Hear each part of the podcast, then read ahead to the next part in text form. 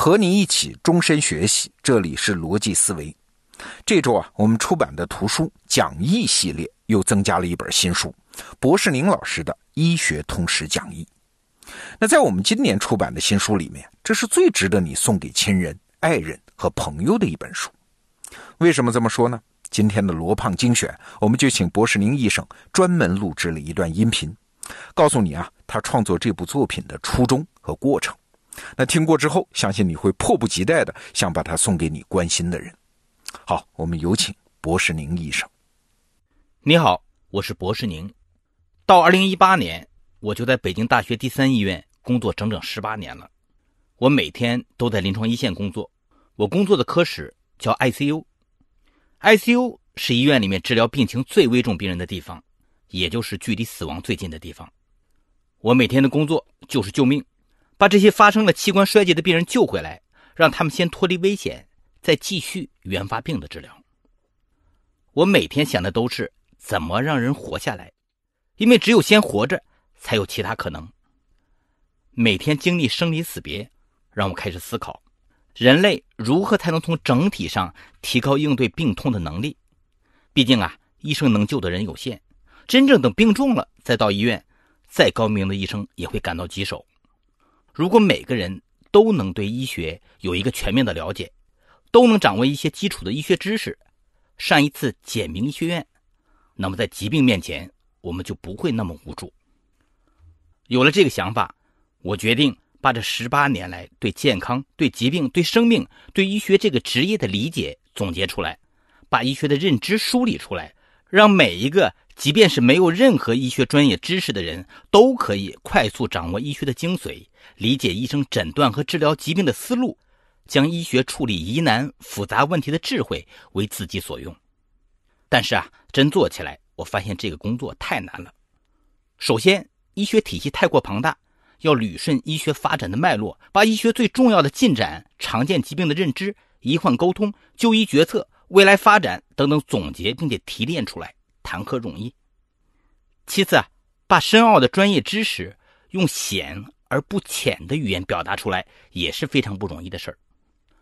最后，目前几乎所有的医学通识书籍主要是针对医学生教育的，构建一个认知体系，让医学院的学生、年轻医生、非医学专业的读者都可以有所收获。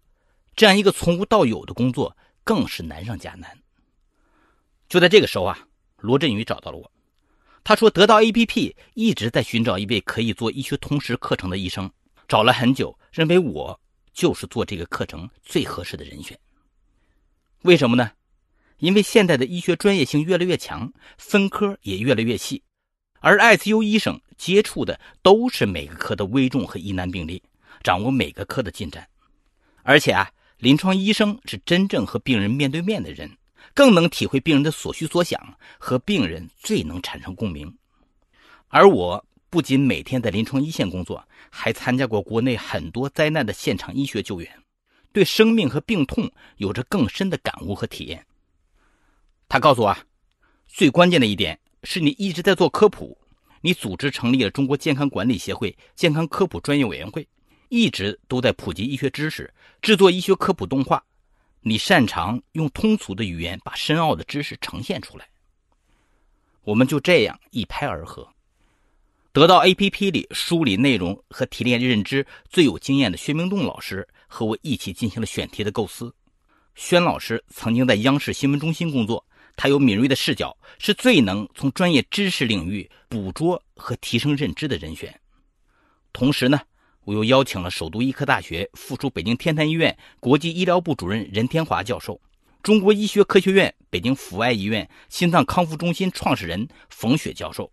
以及清华大学细胞治疗研究所的所长张明辉教授，这几位啊都是非常优秀的医生和专家，由他们担任这门课程的顾问。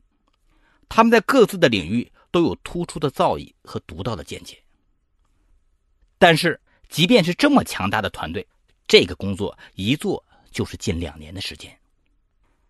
第一，为了保证所有的观点和数据的权威和时效性，在这两年里。我们检索了近年来发表在权威医学期刊上的所有的相关文献，这些期刊包括《细胞》《科学》《自然》《新英格兰医学杂志、英国医学杂志中文版、临床医生癌症杂志、柳叶刀等等等等，参阅了大量的书籍，包括医生的精进、清单革命、西方医学史、医学史、疾病的价值、我们为什么会生病等等，阅读了大量的医学公众号的文章，比如波罗因子、丁香园、起点网、学术经纬、全球医生组织、疫苗与科学。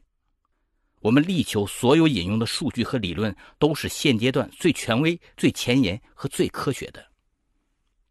第二，为了交付给读者顶级的医学认知，而不单纯是琐碎的知识点，让知识点作为认知的血和肉穿插在认知体系里，我们给每一个复杂的理论和技术都构建了一个认知模型。比如啊，在写药、医学解决方案的物质载体这个章节的时候。我就遇见了难题，我反反复复的写了十四版都不满意。有一天，轩老师给我打电话，听得出啊，他非常高兴。他说：“我想到了一个可以迅速提高认知的角度，有个科幻电影叫做《二零零一太空漫游》，你赶紧啊看一下。里面有个细节，就是地球人在月球上发现了一块黑色的方碑，这个方碑的制作技术之先进，远远超过了人类的技术水平。外星人。”就用方碑这个物质载体，向人类狂妄地展示了他们的科技发展水平。我恍然大悟，这个世界上的万物不都是反映了他那个时代的技术水平吗？药物同样也是如此。医学共同体把对于某种疾病的所有认知都封装在了药这样一个简单的物质载体里。咱们普通人啊，不用了解药物背后深奥的医学原理。咱们只需要简单的了解怎么应用，就可以治病。有了物质载体这个思维模型，所有的问题迎刃而解。用这个思维模型去诠释药物的本质，并且啊，把药物的不良反应、副作用、毒性、药物的研发、审批这些必须的知识点穿插进去，整篇内容的认知水平就大大提升了。当我把修改了十五版以后完成的内容拿给大家看的时候，大家都是欣喜若狂。每个章节的内容都是用这种精益求精的精神完成的，用思维模型去诠释深奥的医学理论和技术。比如呢，用战争中的能量投送这个模型讲述静脉输液；用交通和立交桥这个模型讲解冠心病的原理和治疗；用热修复这个计算机的术语来讲述治疗过程。这些可感形象的思维模型，让专业而深奥的医学原理变得直观并且易懂。第三，内容梳理。在医学通识中啊，有一部分的内容是关于医学演化的里程碑和改变医学的大医生。但是在医学发展的过程当中，有很多重大的技术和理论进步，也有很多医生做出了突出贡献。那么，如何才能筛选出最具有里程碑意义的事件、最具人格魅力的医生呢？对于里程碑事件的选择，除了充分的论证。我们还考虑到了这些事件是怎么改变了今天的医学和我们的生活，让读者不仅了解这些技术和理论本身，通晓医学的前世今生，还可以啊掌握目前临床上重要技术的由来和原理。在筛选大医生的时候，我用自律、实践、牺牲、探索、自省、人文这六大人格特点。从无数个为医学做出巨大贡献的医生当中啊，筛选出了六位。这些医生极具人格魅力，他们展现出的高尚的人格品质，不仅是我们每个医生学习的榜样，更能让我们普通人从中学会如何工作、如何生活，体味出生活之道。第四，在这两年里，我回顾了我十八年来临床工作当中遇到的所有的典型病例。并选取了一些放在了书中。只有亲自治疗过的病例，才更有心得，更能够深入的解释背后的原理。医学史上最典型的病例，书中也举了很多。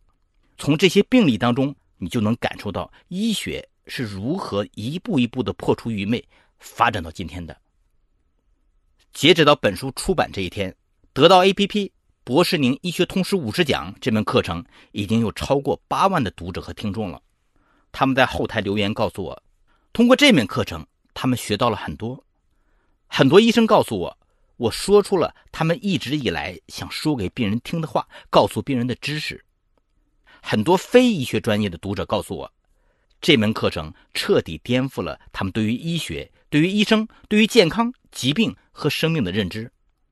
很多人说，听到了课程里面那些医生为了医学的进步不惜牺牲生命，听到了病人在疾病面前顽强抗争的那些案例，他们感动的哭了。这是一门成功的课程。然后啊，我把这门课程再次的重新打磨和梳理。首先，对所有的文字从口语化转为书面化。其次啊，增加了从网络课程发布到今天为止这半年的时间内和本书内容相关的医学领域的一些最新的研究进展，进一步丰富和强化了内容。我和顾问团的专家们对文中所有的数据和资料进一步的进行了审读，并标注了原文出处，以利于读者进一步的扩展阅读。最后，我从上万张图片资料当中不断的筛选，添加了一些必须的图片和表格，有助于读者理解文章的内容。这些都是非常珍贵的图片资料，比如在医学存在的终极理由“生命第一”这一节当中，讲到了为了挽救先天性心脏病儿童的生命，打破生命禁区，李拉海医生在一九五四年第一次开展了交叉循环，打开心脏。为患儿做心脏修补手术，为了获得这张珍贵的照片，我们专门和美国明尼苏达大学联系，获得了他们的版权许可。书中的每一张图片都是这样精选出来的，有助于你对于本书的进一步理解。这样，才有了你今天见到的这本书。我将医学这个博大精深体系的精华和认知，都浓缩在了这本《博士宁医学通识讲义》当中。它不仅适合于年轻医生，同样适合于没有读过医科的人。希望读到这本书的你，不仅能对医学有更深入的了解，更能将医学发展了两千五百多年的智慧为你所用。医学是我一生的事业，我愿意带着你一起领略医学的奇妙。博士宁，二零一九年九月。好，内容听完了，我是罗胖。感谢博士宁医生给我们带来这样一本重要的著作，在一本书的体量里面交付一套完整的医学知识体系，可以说是做成了一件从来没人做过的事儿。如果你没有机会这一辈子上一次医学院的话，那这本书就是你系统了解医学最简便的入口。现在你打开这期节目的文稿，就可以看到《医学通识讲义》这本书的购买链接，推荐你拿下一本。好，逻辑思维。咱们明天见。